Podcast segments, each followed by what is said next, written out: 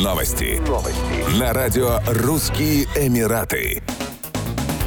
В Шардже 30-летний мужчина азиатского происхождения покончил с собой, спрыгнув с высотного жилого дома. Погибший оставил записку, в которой признался в убийстве жены и детей. В настоящее время полиция Эмирата проводит расследование. Сообщается, что полицейские получили сообщение об инциденте и экстренно выехали на место происшествия. Скорая помощь доставила мужчину в больницу, где он скончался от полученных травм. Предсмертную записку нашли в его одежде. Полиция проверила место проживания погибшего и выяснила, что события, описанные в записке, оказались правдой.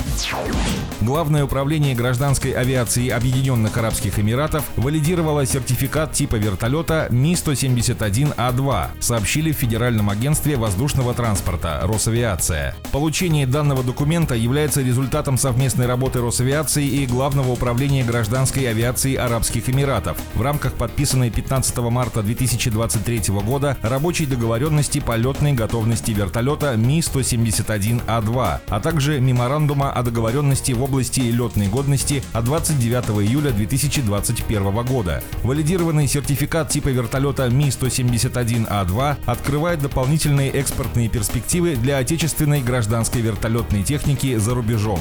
Ми-171А2 – многоцелевой вертолет тяжелого класса разработки АО НЦВ «Миль и Камов» холдинга «Вертолеты России». Может выполнять поисково-спасательные, медицинские, транспортные операции, тушить пожары или перевозить пассажиров.